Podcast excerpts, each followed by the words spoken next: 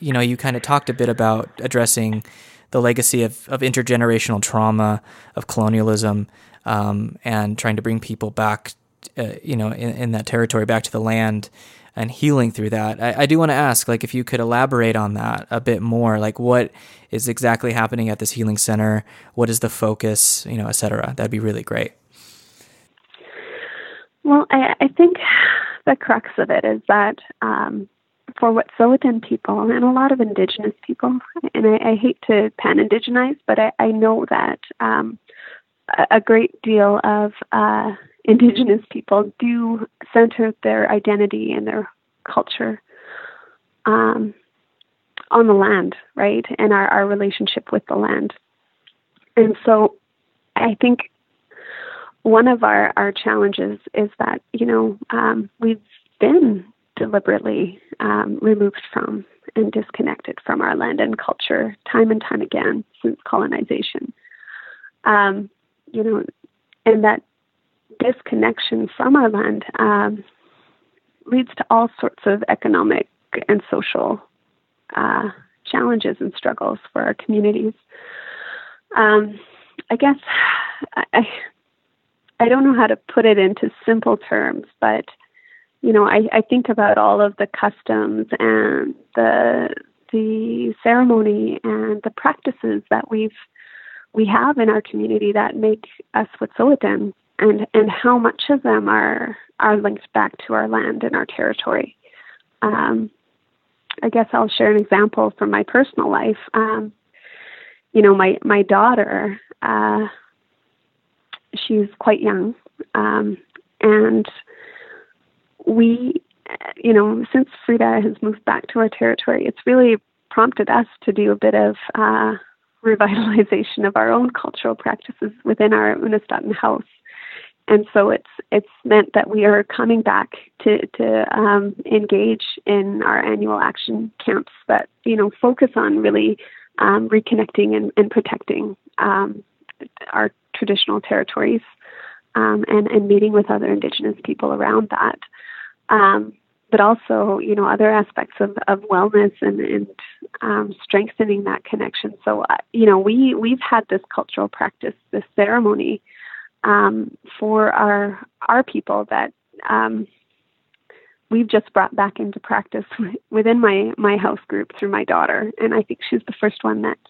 I can think of within um, two generations um, that we've actually carried this this uh,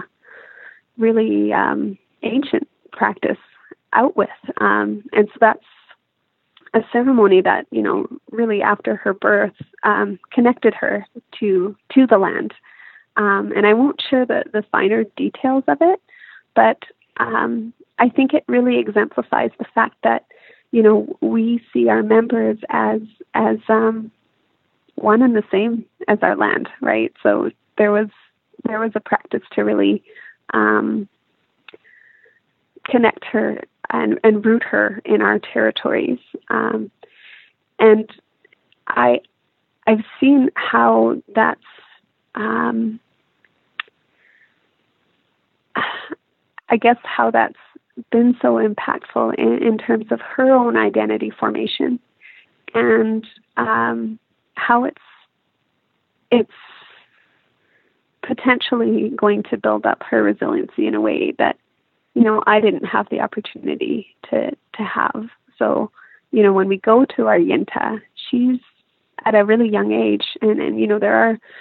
she's both Lakota and Wet'suwet'en, so um, you know I'm I'm kind of mindful of some of the teachings of of both of those cultures, but um, I guess from the Lakota teachings, she she's going to be a spirit uh, up until she's six. So she's going to be very connected um, to the spiritual realm up until she's six. And it's our responsibility as parents, as family, that larger family system, to really take care of her and nurture her um, so that she decides to stay on this earth world and doesn't decide to return to the spirit world. So, I mean, I, I love the alignment with some of the teachings in, in psychology about that critical developmental period up till six, right? And, and we know that from psychology how important that is and it's it's just fascinating to me that some of that um, ancient indigenous knowledge, um, and knowing was already there prior to the, the scientific backing, right, of our our Western um, theologies. But I think you know um, it's it's just so clear that she is connected in that way, and I don't know if that's part of what this ceremony um, like the intrinsic knowing of that ceremony that like literally helps connect a part of her to the land. But I, I saw it from our early visits to our territory that she um, you know her babbling and her um, attempts to engage us as as um, you know adults in her life, part of that developmental stage, you know that we expect that she's going to engage, um, you know, people in the room and, and kind of try try to build that connection, uh, that bond, that attachment. I saw those kinds of behaviors as we were walking through the territory, directed. Um, you know, like she'd increase that babbling and that she almost looked like she was speaking to ancestors on the land, and it was only at the sites within our territory where there historically were pit houses or gathering places um, that our community used. And so, you know, I think about how um, how important that connection was historically to the land um, for our people, and, and how that must have shaped us and made us strong. You know, to know that we aren't ever alone in this world, that we have land to ground us, that we have ancestors behind us, um, and how much um, that prepares an individual to face some of the overwhelming hardships in this experience, and especially for Indigenous people, all of the ways that you know um, we we experience inequities in those social determinants of health, like with poverty, and uh, you know, um, I guess it's kind of a, a big issue, and I, I don't know if I'm giving it justice, but you know, just this, I, we're keenly aware that connection to our land and our territory, and and being able to grow up, um, to experience that, right, to experience our culture in, in that really rich, direct way, where you're trapping on the land, where you're fishing off the land, where you're drinking pristine water from a river, um, right on your territory. It it uh, it helps keep us grounded and, and connected. Um, and you know,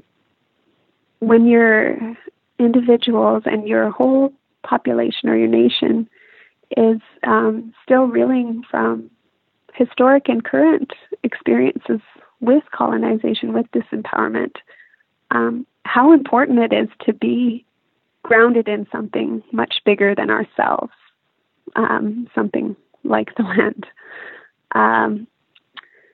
So yeah, I, I, mean, Freda probably summarizes it um,